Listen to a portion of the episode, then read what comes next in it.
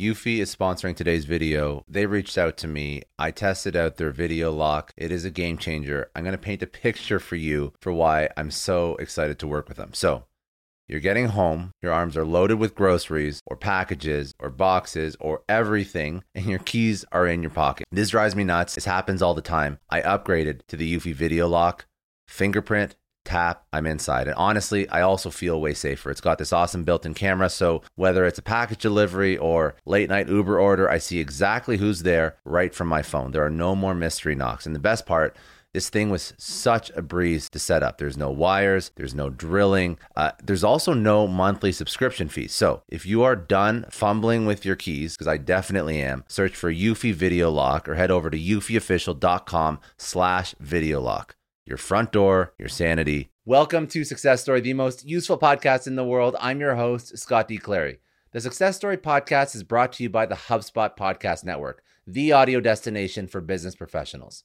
The HubSpot Podcast Network has other amazing podcasts like No Straight Path, hosted by Ashley Menzies Babatunde. Now, by shedding light on the stories behind the shiny resumes, social media highlights, and job titles, No Straight Path aims to humanize success from the millennial perspective. Featuring guests from all walks of life, No Straight Path aims to inspire conversations around the nuanced perspectives of success. Now, if some of these topics hit home, you're going to love this show.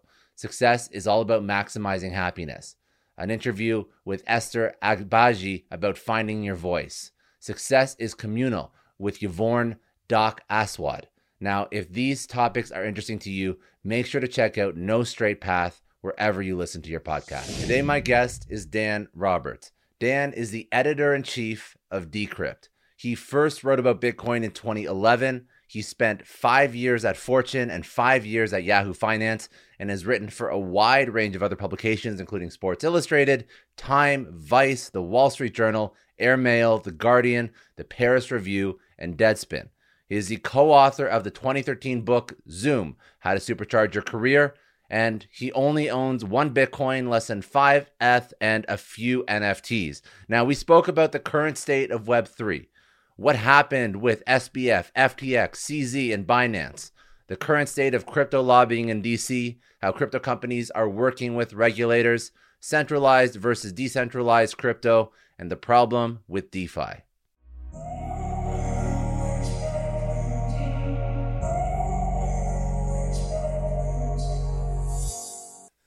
Yeah, well, I always knew I wanted to be a journalist, uh, almost to the point where it's probably a pretty boringly linear path. You know, like I always think it's interesting when you talk to people and, and they say, I was pre med, I wanted to be a doctor, that was my whole life plan. And then I, in college, I took one course on geology, you know, and it was required to fulfill a criteria. And I said, oh, I'm going to go be a geologist. It's like, that was not me. I mean, I knew starting in, in like middle school that I wanted to uh, write for magazines when I grew up. So I basically just followed that path. You know, I was an English major. Uh, right out of college, I went to journalism school. I ended up uh, pretty quickly at Fortune magazine. I had never planned to do business reporting. It was always uh, arts reporting that interested me, like pop culture, books, movies. But Fortune was where I, I landed a, a gig, and so I started doing sports business.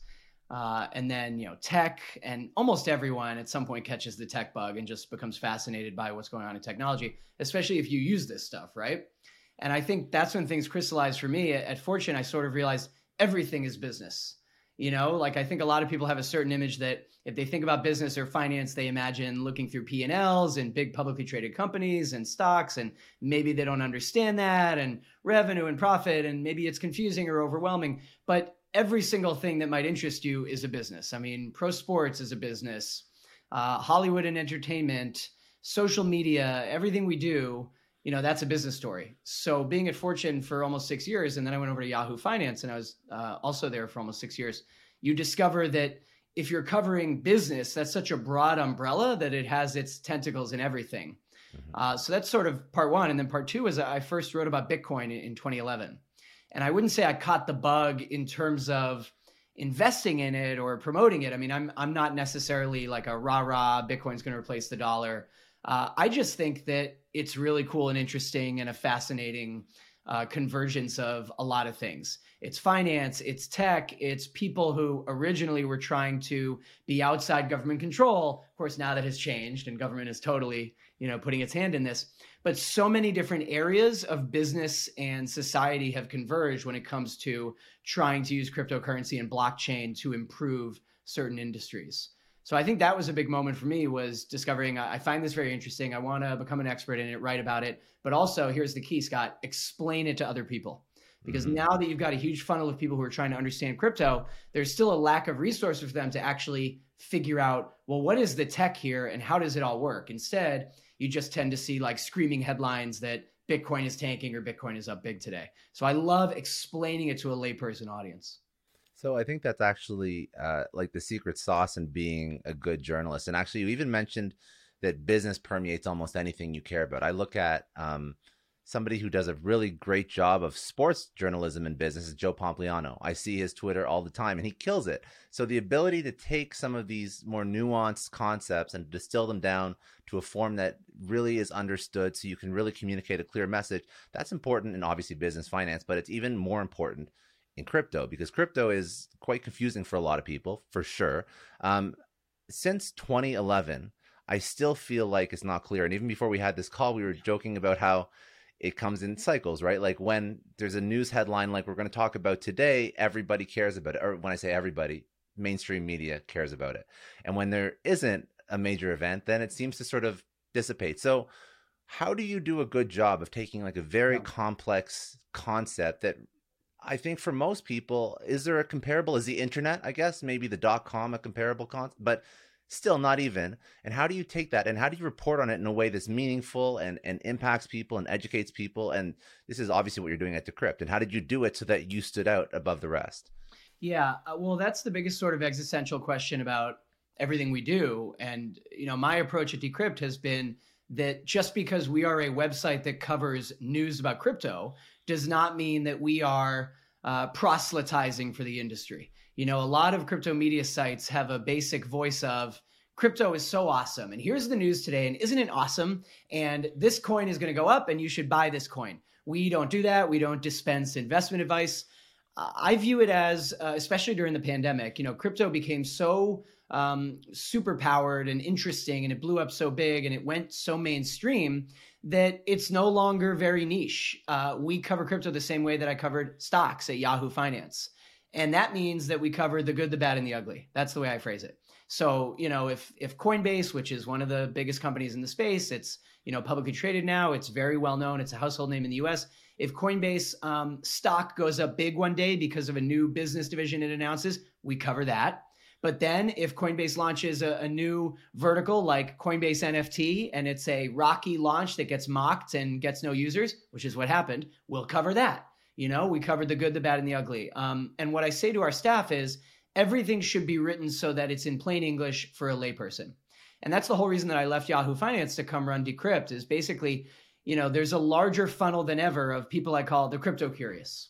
And maybe they're at an understanding level of zero and they don't know anything about crypto, but they've seen some headlines and they want to understand it better. Maybe they're at an understanding level of, of one or two. They've bought a little bit of Bitcoin. They've heard about DeFi. They're not quite sure how Ethereum works. Or a lot of our audience, they're totally, you know, crypto degens. They live and breathe this stuff. They know everything. We are talking to all of them at once, but it's always important to me that we not be using a ton of jargon, a ton of acronyms. We define our terms. Any story on our site should at least be readable and understandable to someone who is not yet an expert. And I think that's, you know, part A of the challenge. And then part B is like, is it actually interesting for a broad audience? I mean, there's tons of stuff happening in the crypto industry every day that we skip, you know, that we don't cover. Um, I think there's a lot that, that we choose not to cover because we have a small staff, although we do a lot with our staff size. Uh, so I, I always say to our writers, like, okay, this is news. Every day there's a lot of news to choose from but is it also interesting and interesting to a large audience? So that's at least how we approach it. And I'd like to think that, you know, among the the big crypto news sites, we have a pretty good reputation as being like the adults in the room.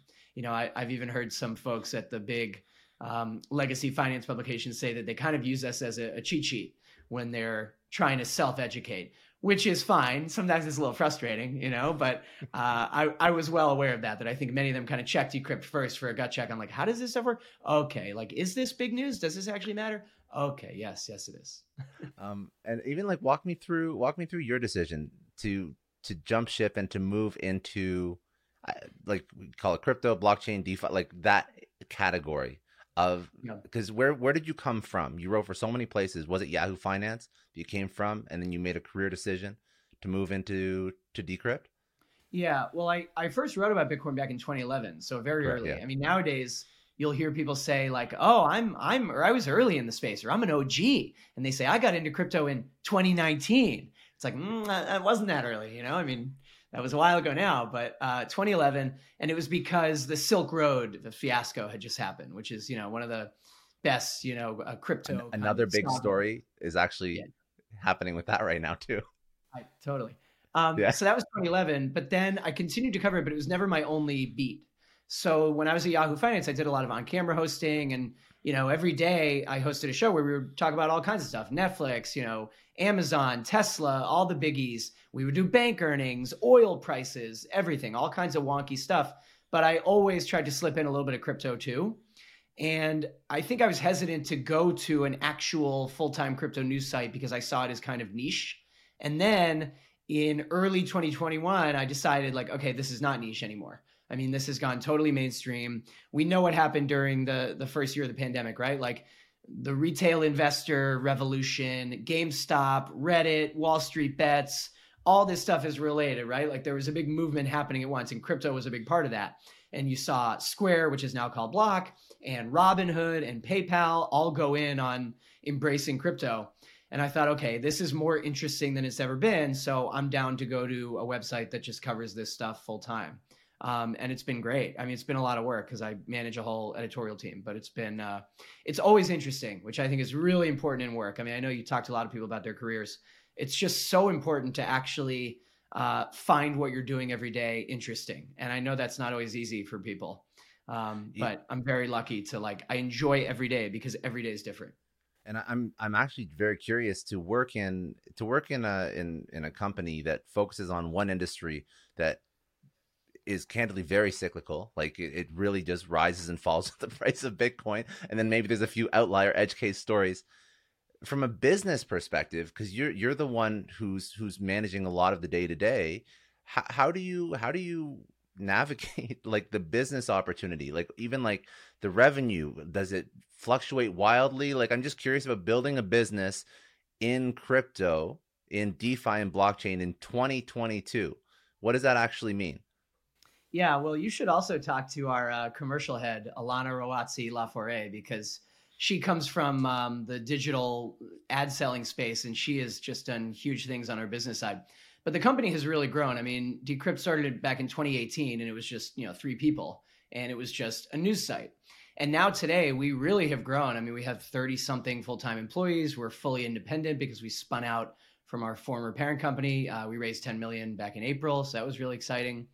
And uh, you're right. Like, what's really cool, I think, is working so closely with our commercial side because almost everything we do affects all the verticals of the company. So there's, you know, editorial, that's me. There's commercial, which is the business side, and that's sponsored content, uh, live events, working with clients on NFT drops and metaverse real estate. They're doing all kinds of interesting things. And then there's product, which is the tech team. And we have, you know, beautiful web design and a great mobile app. And all the time we're doing a lot of experimentation. So, you know, shorter way to answer your question is you try a lot of new things when you're in Web3. And our biggest priority is we're not just a news site that covers Web3, you know, on the outside looking in. We're also a Web3 business. You know, when we raised $10 million back in April, I was proud of the fact that we had 22 different investors and it was of all different types. Like, yes, there were some traditional VC firms, but there were some angel investors, and then there were some DAOs that participated. So showing that we're a Web3 organization, not just a news site that covers Web3. Um, so there's a lot of cool stuff we're doing. We have a media DAO that we stood up separately. We're doing live events. Uh, we're working on token gated stuff, you know, events where you get a discount or a free ticket if you own a certain NFT. So there's a lot, a lot going on on that side. And you're right. Like no one really wants to invest in a web 2 media business anymore. Not, I'm not sure if they ever did, you know, but um, almost everyone at Decrypt believes there's got to be a better way for media businesses to make money than just either being owned by a billionaire, right? Like Bezos has the Post, and John Henry, the owner of the Sox, has the Boston Globe, and Pierre Omidyar has the Intercept, and Um, you know, Mark Benioff uh, now owns Time Magazine. There's got to be a better way than that. Or the alternative is like tons of horrible, shitty banner ads that crowd the screen. So we've been trying to investigate is there a way to use tokens or blockchain to come up with a better way for your most devoted readers to help support the site? So your so your your business model is you're not just you're not just talking the talk, you're walking the walk. Like you really are building a whole business model around Web three. Even now, I know that most of the organizations you mentioned they are very legacy in how they monetize. I think Vice does a mm. very cool monetization strategy, if I'm not mistaken. But outside of that, I think to build a media company, it's it's very competitive. So I know a lot of entrepreneurs listen to this show, and NetSuite has been a huge supporter for entrepreneurs, for business owners, because there's one thing that we all know Business is about making money and it's about your bottom line. And the less you spend on the nuts and bolts of running your business, the more profits you keep. But these days, everything is costing more supplies, people, shipping. It squeezes your margins. And I've been there, juggling multiple systems for finance, inventory, you name it, each with its own costs and its own set of headaches. That's why I made the switch to NetSuite by Oracle. It's changed our company. Think about it. NetSuite is one of the top financial systems out there. It puts your whole business on one platform accounting, finance, the works one data source for everyone. There's no more mismatched info. And because it's in the cloud, it slashes your IT costs. No more servers, no more updates. Just access NetSuite from anywhere. With one integrated suite, your overhead drops big time. And here's the real win efficiency. Everything's connected in NetSuite. Costs are ridiculous lately. Find a proven way to reduce your expenses and get better performance out of your team. It's a no brainer, and that's what NetSuite offers. Over 37,000 companies have figured this out already. You have to join them. Right now, through to April 15th, NetSuite's got an incredible, flexible financing plan. Check it out and see the savings yourself at netsuite.com slash Scott Clary. That's netsuite.com slash Scott Clary. Hiring as a small business owner is a major pain. That's why LinkedIn is supporting today's episode. You need people with the right skills and experience, but finding them can take forever. It is incredibly frustrating to keep seeing candidates who just aren't a good fit, and that's why LinkedIn Jobs has been a game changer. Let me tell you a little story. We needed to hire a graphic designer, somebody with specific tech and software knowledge and the ability to truly understand our brand. And I started with all the usual job boards, and it's the same old story tons of irrelevant applications.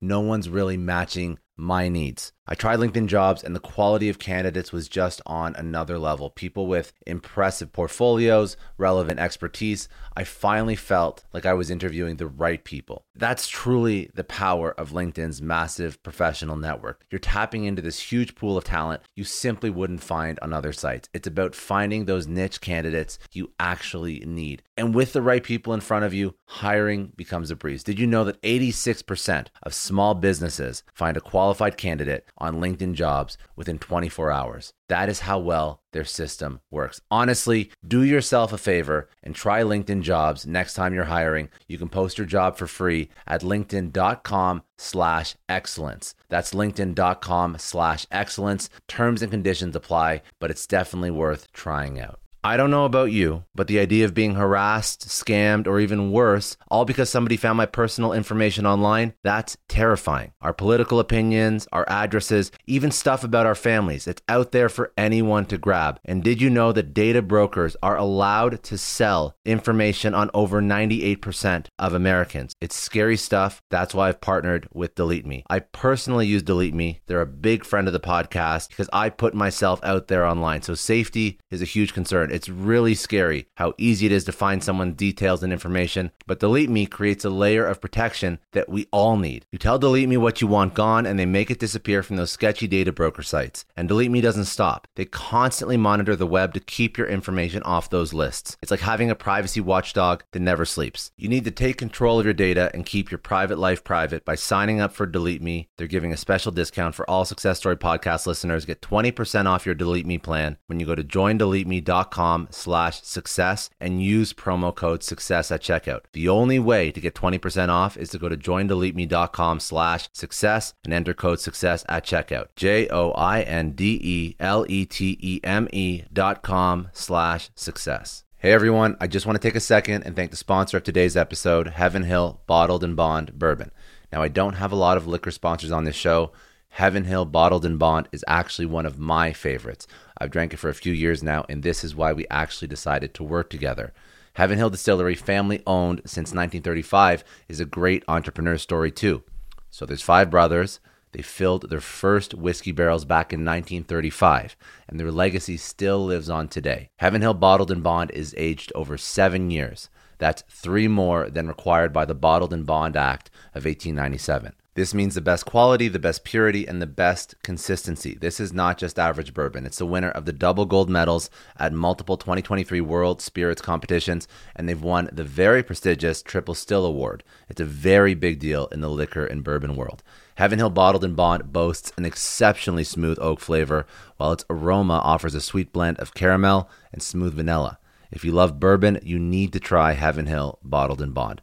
Available nationally, look for a bottle at your local store. Heaven Hill reminds you to think wisely, drink wisely. Think back to your last few days in the office. Did any of them leave you feeling really accomplished? Not the kind of day where you're running around like crazy, but where you've made real progress on something that matters. Because being busy doesn't always mean being productive, and I bet you we've all been there.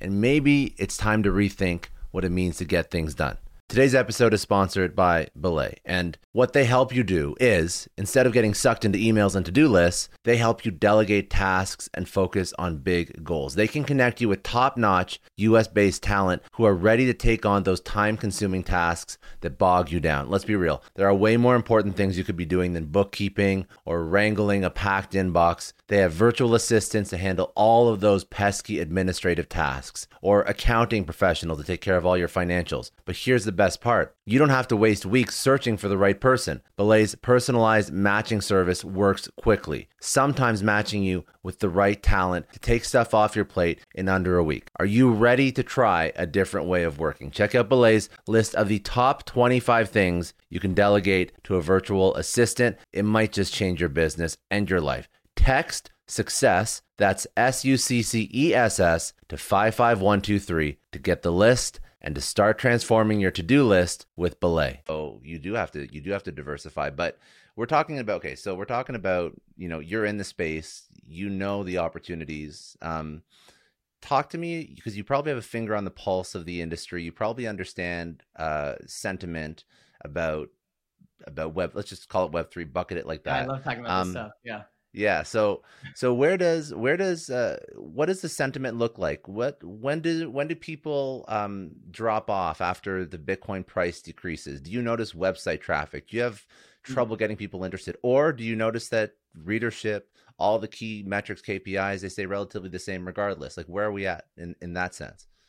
Yeah, well, so a couple things there. First of all, in terms of the actual readership, and I think everyone in crypto media experiences this. Uh, you know, the Block, CoinDesk, those are two of our main competitors when it comes to kind of pure play crypto news sites. We all notice this trend. When the coins are down, crypto people don't want to read about crypto. You know, it's it's kind of unsurprising. Uh, if things are down bad, it's like, no, this is too upsetting. Now, the exception is when something is happening in the news and everything's moving, traffic is great because people want to know, well, what's happening? Why is this happening? So as long as something is going on, we do great. What's bad for us is when things are just flat and it's kind of the doldrums, which, as you said, it's a very cyclical business. I mean, A, that tends to happen in summer, even though crypto trades 24 7, which is wild. I mean, that's the biggest change for me from having left Yahoo Finance. It's yeah. like if you covered stocks, your day is over at 4:30 for the most part. I mean, yeah, there's earnings calls. Maybe they'll put put out a press release, a news dump at 5 p.m.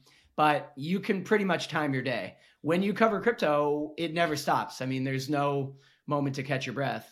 So when there's big breaking news, like some company is going insolvent or Bitcoin's tanking, uh, traffic is great.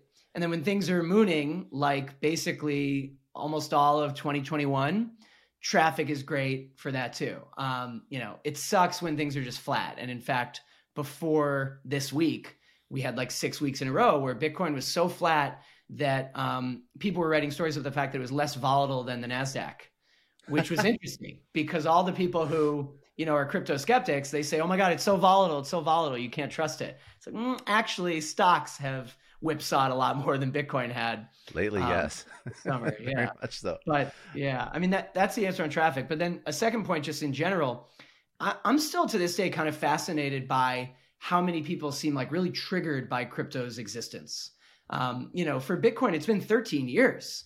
And it's like, in the big scheme of things, that's not that much time, but it's still, it's 13 years. It's not that new anymore. And a lot of people still, the most virulent skeptics, they'll say the whole thing could go to zero.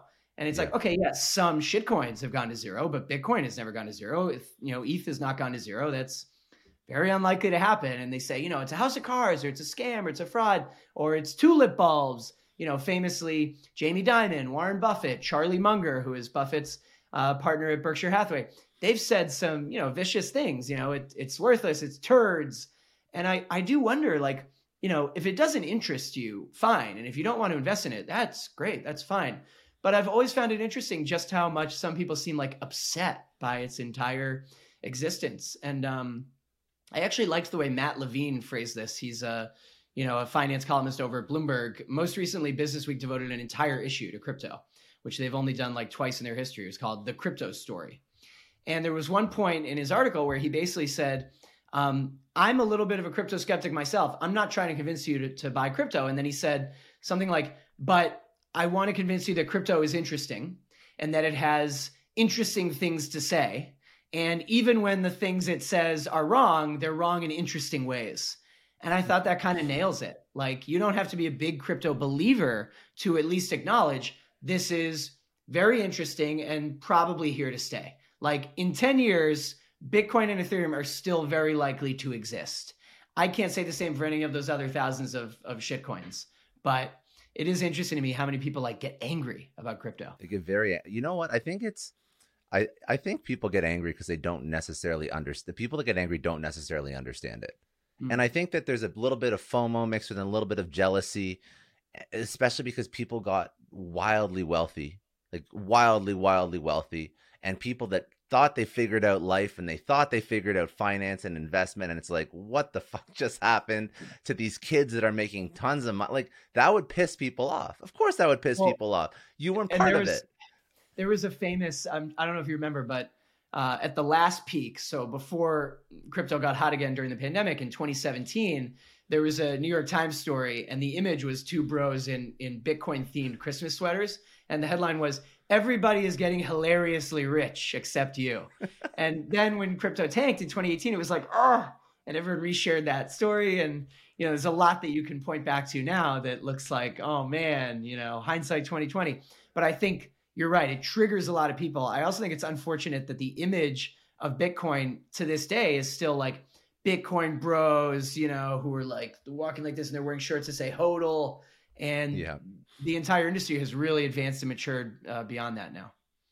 So I think another uh, another reason why a lot of people sort of like look for gotcha moments in crypto and the the biggest haters of crypto they they point out the things that happen and two stories happened this week. I mean, we can talk about we can talk well we talk about whatever you want to talk about but the two main stories obviously are one that sort of is the is a result of silk road which the huge doj um, I think it was like 3.6 billion, if I'm not mistaken, and they seized 3.6 from somebody that took that away from Silk Road. That's not a net positive story. Obviously not. Like that's illicit funds that was obviously used to buy drugs and stuff on on you know a, a a dark web marketplace. That's not a great story.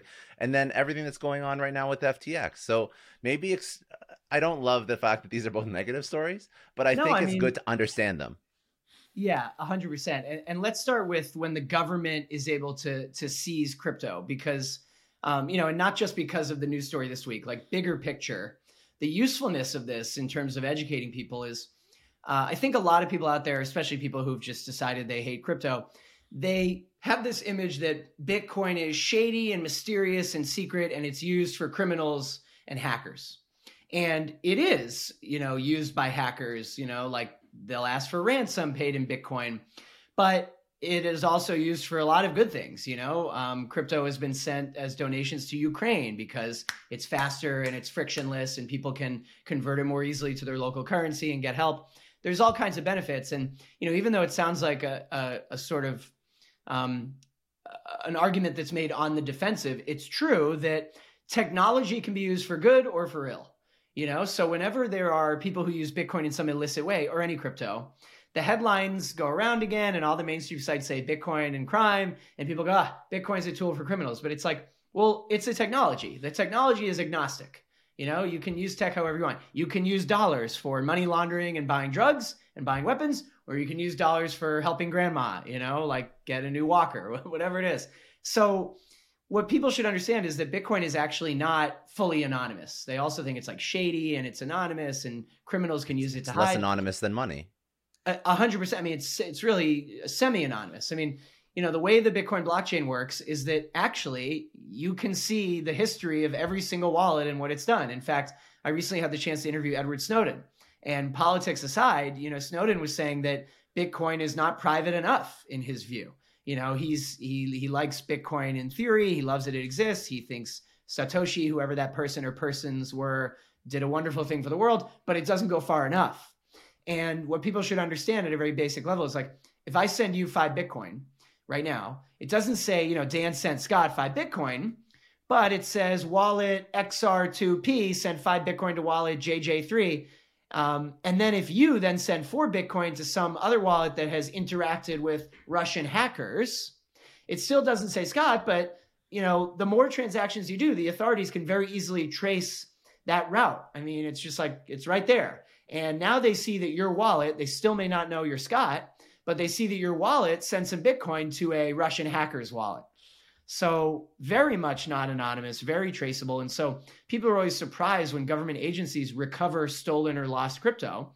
And it's usually because of user error where the person like had their password, their keys stored in a Google Doc or somewhere that was on their computer, somewhere hot, i.e., connected to the internet. That's why people talk about cold storage, you know, literally writing your password down on a piece of paper. But that's what people should get is that you know it's actually very traceable and that's the point. I mean that's the idea is uh, permissionless you know trackable public um, it's immutable. It can't be changed after the fact and rewritten.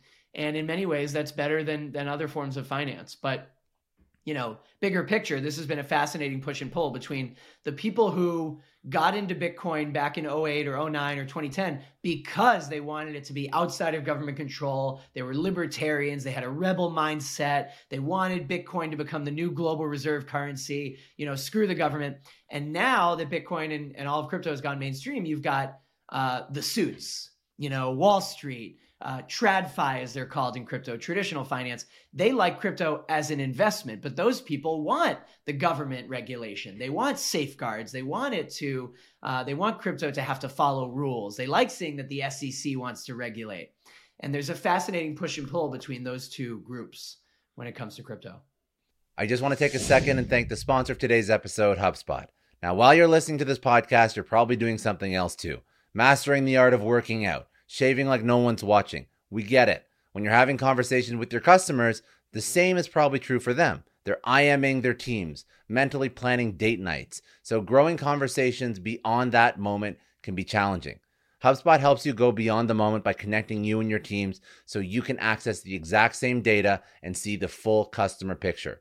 What motivates them, what their expectations are, and how you can blow them out of the water. With powerful tools that connect marketing, sales, ops, and service, HubSpot's powerful CRM platform powers you and your teams to transform customer moments into extraordinary customer experiences. Learn how HubSpot can help your business grow better at hubspot.com.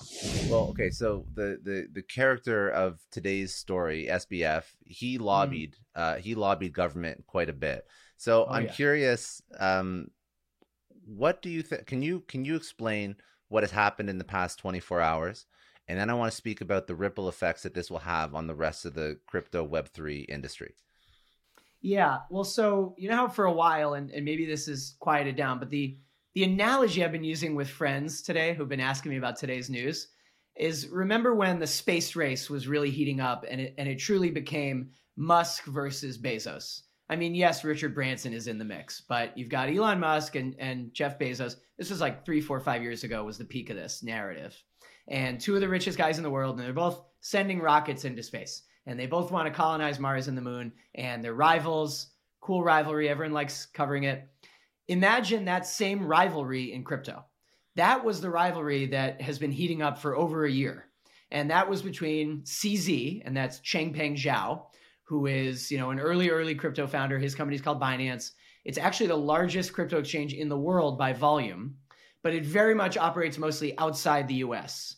And the story around Binance in the last year was Binance kind of dodging regulation, not uh, adhering to requests from global regulators. Various countries were saying, you know, we want to look into your books. Where are your headquarters? And Binance would just say, we don't have a headquarters. We're a true crypto company. We're fully decentralized. Fine. On the other side of the rivalry was SBF. You got a lot of acronyms and nicknames here, right? But SBF is Sam Bankman Fried, who is the founder of FTX, another acronym. FTX, another big crypto exchange. Now, FTX has been around like only a third as long as Binance, but has grown very, very quickly to become something like the number four largest exchange in the world. And SBF, very young, like 29 years old, wonderkind. And over the past year, while Binance was also growing and CZ, the Binance guy, was being painted as, you know, this kind of rebel, dodgy character, almost like the guy from Catch Me If You Can. Kind of no one knew where in the world he was based and he wouldn't say. Sam, SBF, was over in the Bahamas, but also making frequent trips to DC, being, you know, the advocate for the industry meeting with politicians, wining and dining them, uh, speaking on behalf of crypto, trying to get politicians to understand crypto and be pro crypto. And he was mostly framed as a hero. I mean, people worshiped Sam. He was like a folk hero to the crypto industry. But FTX is FTX is more recent, but SBF yeah. Sam, he's an OG. He was arbitraging yep. Bitcoin. Alameda, yes. Yeah. In fact, he made his wealth. Side note by um, you know discovering the kimchi premium, as it's called, which was the fact that often coming out of South Korea, you would have a different price of crypto. So you could buy in one country, sell on a different exchange, and even if you were making a very small margin, if you're doing that with huge amounts of money, you can get rich real fast. I mean, he's a genius. So, you know, that was the rivalry that had been assembled. And here's yet another kind of wrench in this. Binance was an early investor in FTX back in 2019 when FTX launched. A lot of people don't realize that. So, fast forward to this week, and CZ over the weekend kind of abruptly announces we are dumping all of our FTT. And FTT is the token, stay with me here, of FTX. So, this is basically CZ doing a little bit of, you know, criticizing his rival and he says um, in his tweet, due to recent revelations. But he doesn't elaborate on what those revelations are. Now, there have been a few revelations recently. First of all, the folk narrative around Sam and all the hero worship totally died about a month ago. And all the true crypto believers kind of turned on him. And that's because he was strongly advocating for crypto companies to play nice with regulators, do KYC, which is know your customer rules, AML, anti money laundering. These are basically following the traditional finance rules, giving the information on your customers to the authorities. And the true crypto people are like, you know, screw you, you don't get it. You know, that's that's not the point of crypto. You've betrayed us. So people were already turning on Sam. Then there were some rumors about FTX's liquidity, which, you know, we all remember what happened uh, back in May with the collapse of Terra, and that caused contagion, that caused the collapse of Celsius, and Voyager. These were crypto lenders that had basically been operating as if it was only going to be up only forever. They were operating very irresponsibly. You know, they were overhiring, overspending, uh, over leveraged, and they all went to zero. Fine. So CZ basically stoked the flames on Twitter of, oh, you know, there, are there problems at FTX? We're, we're dumping all our FTT tokens. And the reason Binance even had a bunch of FTT tokens was because of its original investment in FTX. And about a year ago, Sam and FTX bought out Binance's stake by giving them a bunch of FTT tokens. So that was like Saturday, Sunday. FTT starts to plummet. And then you had a report that Alameda, which is Sam Bankman Fried's other crypto company, but it's got deep ties to FTX, was deeply exposed to FTT. So now that FTT is plummeting, you're like, uh oh, is this bad for Alameda? And just when the speculation on Tuesday was reaching a fever pitch, like suddenly out of nowhere, Sam just comes out, and it's amazing that all this happened on Twitter.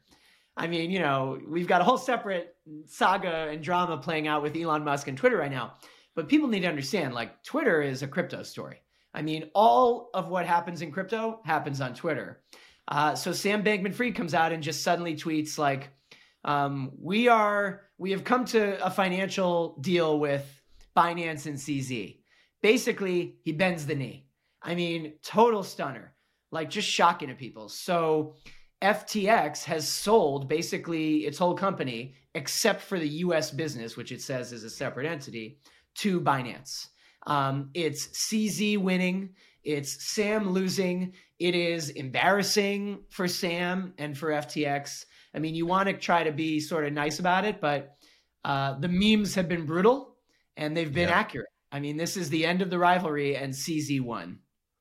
And and the reason why this happened, so let's equate it to something that somebody who's not crypto. Is this like 2008, 2009 in terms of over leverage? This is, is what happened. This is that well, and there's some conspiracy theories about how CZ, you know, fueled a lot of it.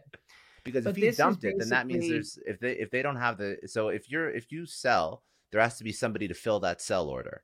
So if you don't have the money or the or anything to fill that sell order, then you're over leveraged, and then that's that's when shit hits the fan, right? Not to mention all of the um, options and long positions or shorts that exchanges like FTX, which is actually one of the more sophisticated one with tools for advanced trading, allow. You know, not to mention all those outstanding options. Like anytime that Bitcoin and ETH tank, you see uh, all the different positions that got liquidated, you know, and, and totally trashed. So what happened was basically a run on the bank. Um, it wasn't necessarily that FTX was over leveraged as a business, but that they had customer funds tied up in all kinds of contracts. And when a huge number, and I think it was something like more than 7 billion or more than 9 billion of withdrawals happen in a 24 hour period, if you're an exchange, you can do nothing to stop that unless you quite literally freeze customer withdrawals, which is what happened with Celsius and Voyager. And the minute you see a company freezing withdrawals, it's like, oh shit, red alert. So, you know, it's anyone's guess, and I'm sure it's going to come out in the autopsying over the next few weeks, exactly like which big whale or entity or firm triggered the sell off. But people were sending their crypto off of FTX in droves, and FTX didn't have the liquidity to support it. And uh, already more reporting has come out about Sam basically scrambling, reaching out to billionaire investors and tech companies, trying to look for some kind of bailout. It's the ultimate irony because only a few months ago, when some other smaller crypto companies were going to zero or having liquidity crises, Sam and FTX bailed a couple of them out. And the even even more irony, CZ criticized that at the time and he said, mm, you know, he, he came on our Decrypt podcast and said, that is not the type of deal I would ever do. And now hmm. basically he came to the rescue of FTX. So it's a total capitulation for Sam, but what can you do when suddenly you have billions of dollars uh, leaving your exchange all in a matter of hours?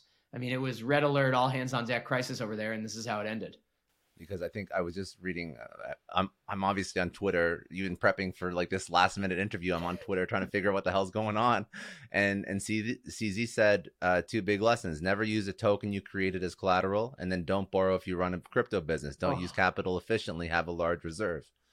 That's wild. Victory lap. Absolutely, yeah. I, yeah. I retweeted that and I said he's taking a victory lap, and then the replies were like, you know, lesson number three: don't come at CZ on Twitter because that there are also theories three. that you know Sam basically stoked his ire when he started um, talking some shit to regulators about Binance, and that's why, as I said, I mean that's why I, I open up all this by giving the past history. You sort of have to understand how we got here, and that is from Binance and FTX taking two very different approaches toward how they are. Uh, with regulators, whether they're compliant, whether they follow all the rules. And Sam clearly tried to help position himself and his company by uh, criticizing Binance's approach.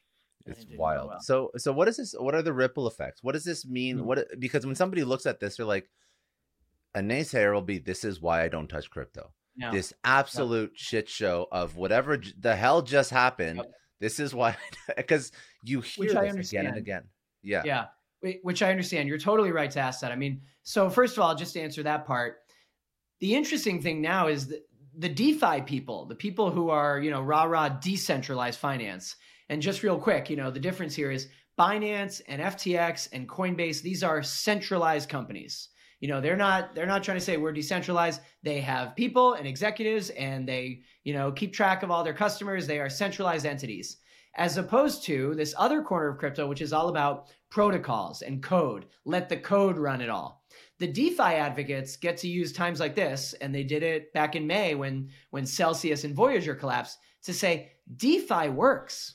Like all of this is just an argument in favor of decentralized protocols because if you put your money on some kind of chain or lock it up in a protocol, you can track everything. You can see where your money is. You can see what your funds are doing. And at any time, you can move them to something else. The problem when you're depositing your funds into a centralized exchange is you're allowing them to control your money. And we know that what Celsius and Voyager and these lenders were doing was they were taking customer deposits and promising high yields. How are they getting those high yields? By putting your money into other high risk crypto assets or lending it out to other risky crypto companies. I mean, holy cow.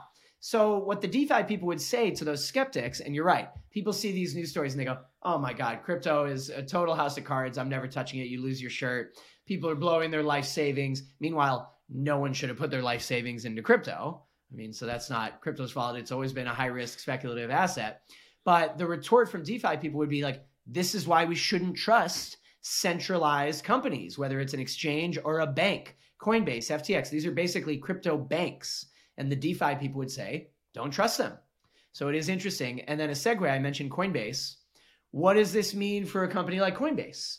You know, I imagine Coinbase will continue to double down on its positioning as we are a US fully regulated, publicly traded company. You can trust us. You know, we'll never have what happened with FTX happen, which who's to say it wouldn't happen to Coinbase, you know? But um, Coinbase is probably going to really double down on that positioning. They, they've been running ads during football games that show like a serene pond or something or a lake, and it says, Crypto winter got you down. Like, don't worry, your money is safe with Coinbase the the largest fully regulated trusted exchange in the US. Wow. And and that value prop works for crypto newbies who've decided I, am just I'm gonna dip a toe in.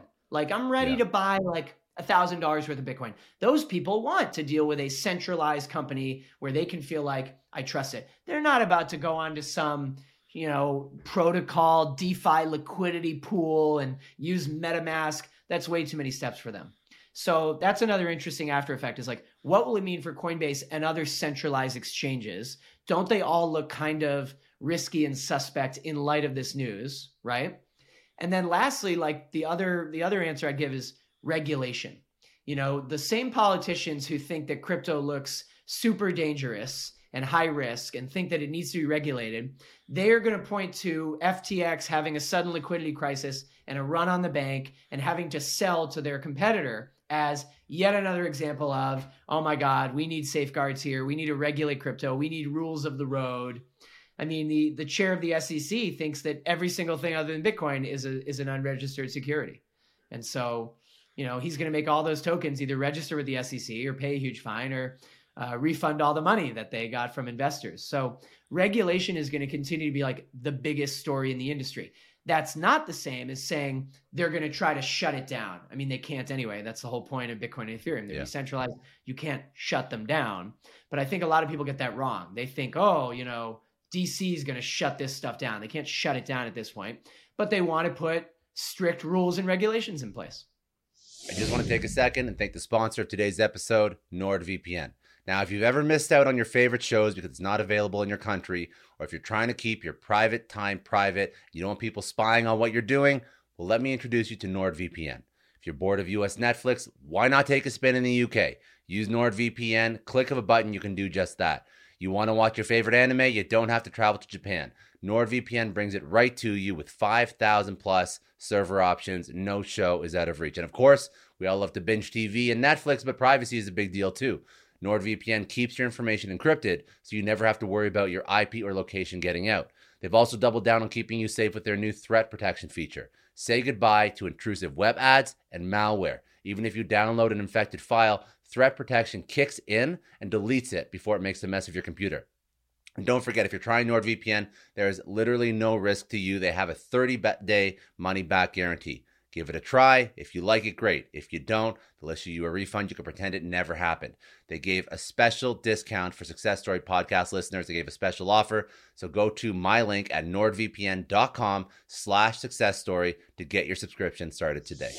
So when you look at sort of the, the three iterations of company, you have centralized and regulated, you have centralized and more or less unregulated, then you have com- completely decentralized. And by the way, decentralized has other issues because then you have hacks on like I think there's a ton of hacks on bridges that are totally. exploiting millions and millions of dollars. So that's a whole other no to go to. Bro.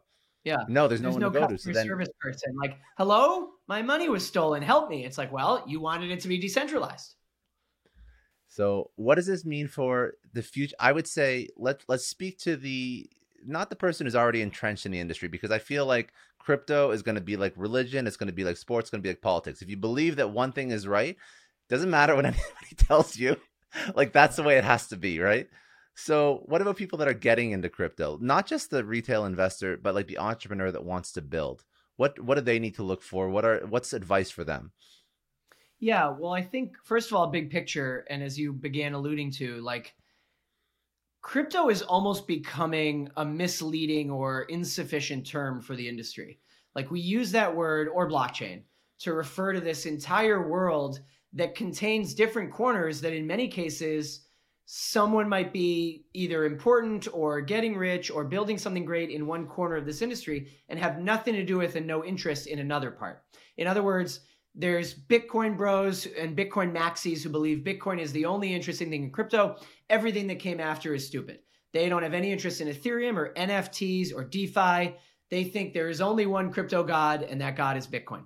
Then there's the NFT and Web3 people. And a lot of this stuff is built on Ethereum.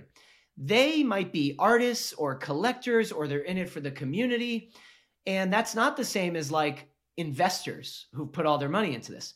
Then, as I said earlier, there's Wall Street types who are doing complicated arbitrage and they're investing in different coins and you know they're putting 1 or 2% of their portfolio in. They're not like flipping monkey JPEGs, you know, doing Bored Ape Yacht Club stuff.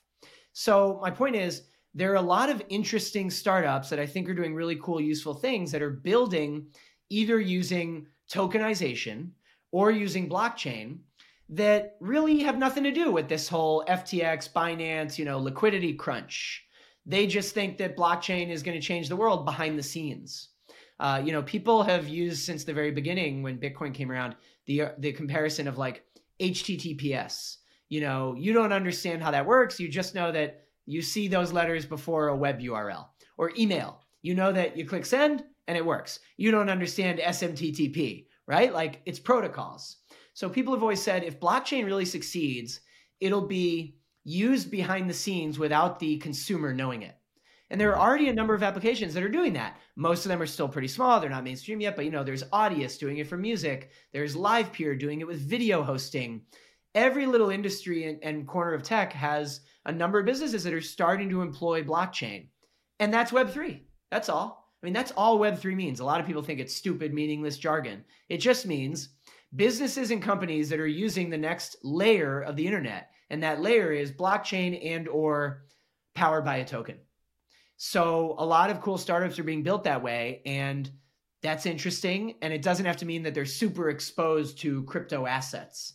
I think the mistake people make is like if you are doing anything that remotely relates to crypto then you've lost all your money when bitcoin tanks and you're down bad and ha ha ha and that's just that's not the case. It's a huge, uh, multifaceted industry now.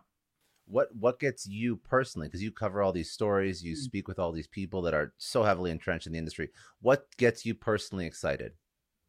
Yeah, that's a it's a fun question. What what first excited me way back when, when I first like wrote about Bitcoin and and researched it myself, was the possibility to save media. I mean, no joke, which sounds like a tall order, but as as we talked about earlier, like you know, even though every so often like a new news organization or something comes along and does well and grows quickly and then it sells, the athletic, whatever example you want to use, you know, Axios, Politico, now there's Semafor some of my friends are behind that.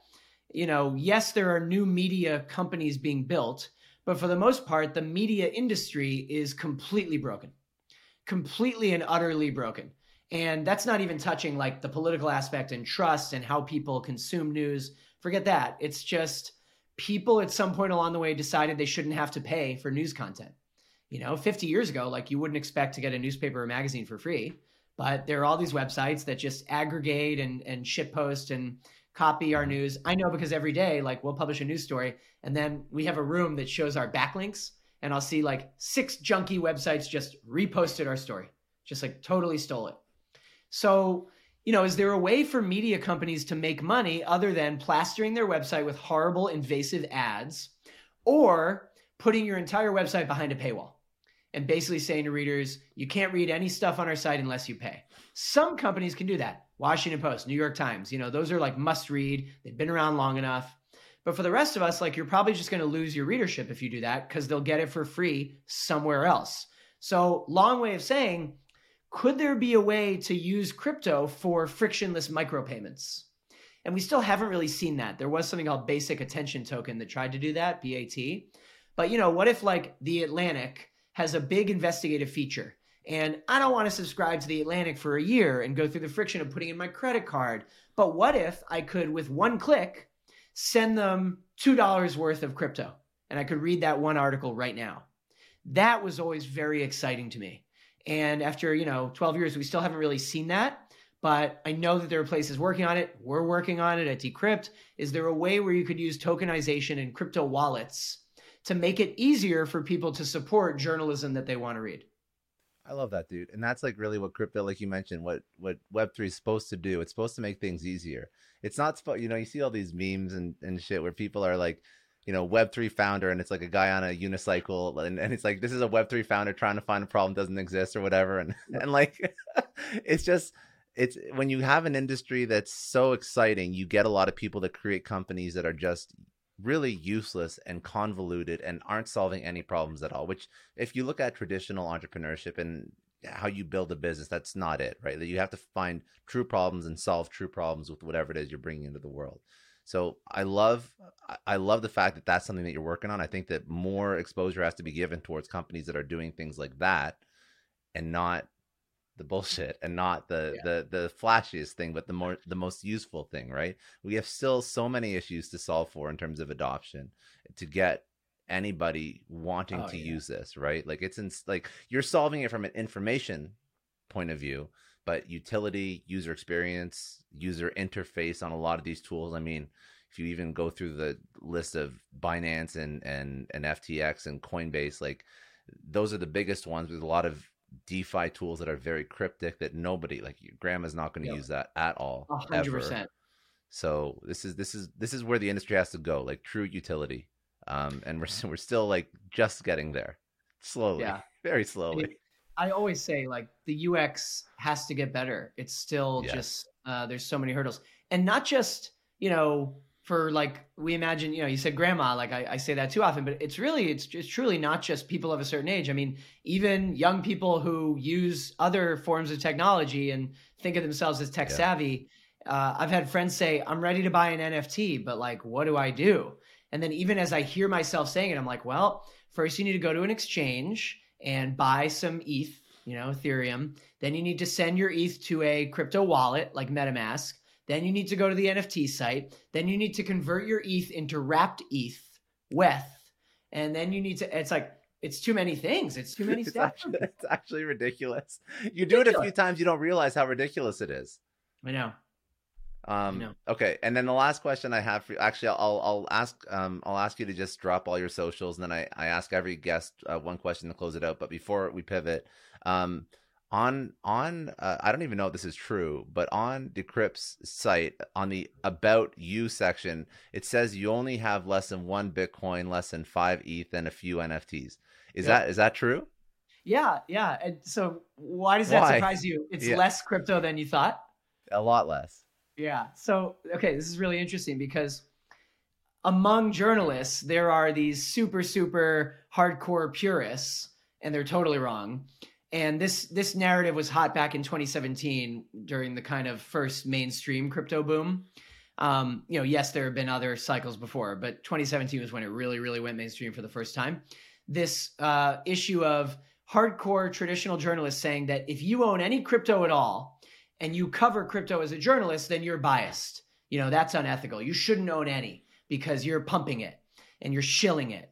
And I always thought that was so stupid. I mean, how can you write about something intelligently if you don't own any of it and haven't played with it? How can you write about Coinbase and understand what Coinbase does if you don't have a Coinbase account? And how can you write about how crypto works if you haven't moved a little bit of crypto from one wallet to another? How can you write about NFTs if you have never bought an NFT and then, you know, sent it somewhere else or held it in your wallet? So I think that's totally wrong. But there are journalists who think that if you own any crypto, you're compromised. On the other end of the spectrum is crypto people, which is a lot of our readers who, just like you reacted, I've seen them, you know, make fun of me for not owning enough crypto. So I think if both sides feel like, oh, you're doing it wrong, then I'm doing something right, right? So almost everyone that, on yeah. staff, like we all disclose exactly what we own for transparency. And everyone owns a tiny fraction at most. You know, these are not people whose life savings are tied up in crypto. Do I wish I owned more? Like, I guess. But when I first started writing about Bitcoin in 2011, it didn't even occur to me to buy some. I wasn't approaching it as an investment. I was treating it as something I'm reporting on that I think is really interesting. You know, but I, I am I am up enormously in the one Bitcoin that I own because I bought in like 2014. Very good. Um, okay, uh, where do people connect with you? Um, socials, website, any anywhere you want to send people. Sure. So the website is decrypt.co. We are a .co, so that's important. We have an incredible, beautiful mobile app that everyone should download. Uh, it just has terrific UX. And then I'm on Twitter at Read Dan Write, write as in writing, so W R I T E. And uh, we also have our GM podcast, which I co-host. It's called GM, i.e., Good Morning in crypto speak, and we do it twice a month. And it's only the biggest, biggest A-list names in crypto. So we've had CZ on, we've had SBF on, uh, Andrew Yang, all the biggest names, and we usually get uh, a great candid conversation out of them. So people can check me out, check out our site, and subscribe to the podcast. Awesome, dude. Okay, and then last question. I ask everyone this: You've had a great career in journalism, also in in Web three. Uh, after you look back at your career, everything you've accomplished, what does success mean to you? Oh, that's a good question. I kind of makes me pause. Um, hmm. I'd like to have written stuff that is still interesting years later, which is hard when you do news. Uh, I do write a weekend column where I get to kind of actually kick back and opine and evaluate. Uh, and then even you know back at Yahoo Finance, I often had the chance to do some cool features. At Fortune, I wrote a couple cover stories, and again, it goes back to what excites me about crypto. You know, a lot of online media places, if they like redesign their website, suddenly you lose all your author archive, which is terrible. So we actually use blockchain because we back up all of our stories to IPFS, which is decentralized file storage. But point being, uh, I'd like to think that there are stories I've written that you know years later someone would still arrive at or find and read and find interesting instead of just you know fleeting news that is stale a week later because it was just about news that happened in that moment uh, but that's hard you know it's like sometimes it feels like every day you crank and you're writing stuff and it's just digital waste so permanence well, no, it's, is, is hard to achieve I love that. And just to, to, close out, do you have advice for people that are up and coming writers on how to achieve that, on how to write things that that stick? Yeah, I think um, very often, especially with uh, online news, people are just chasing the hamster wheel of covering what happened right now and they forget the why it matters. So, like, go one step further. Here's what the news was today, but here's why it's interesting. Here's why it matters. Here's what it might mean or lead to. And then, especially this last part, here's why you, the reader, should care. Here's why it might affect you that was something I learned early on from some of my best editors at Fortune. Like, why does it matter to the reader? Um, you know, you think it's interesting, but convey why this should be interesting to the people who are reading it. So that's part one. And then part two, to really young writers who are just starting out, like, just write as much as possible in as many places as possible. That was my approach when I was uh, in journalism school. Was even just class assignments. I would try to then get published somewhere online because you're trying to grow that archive of here here are all the places I've written for. You know, you say here's my clips, and that's how you kind of grow that that library.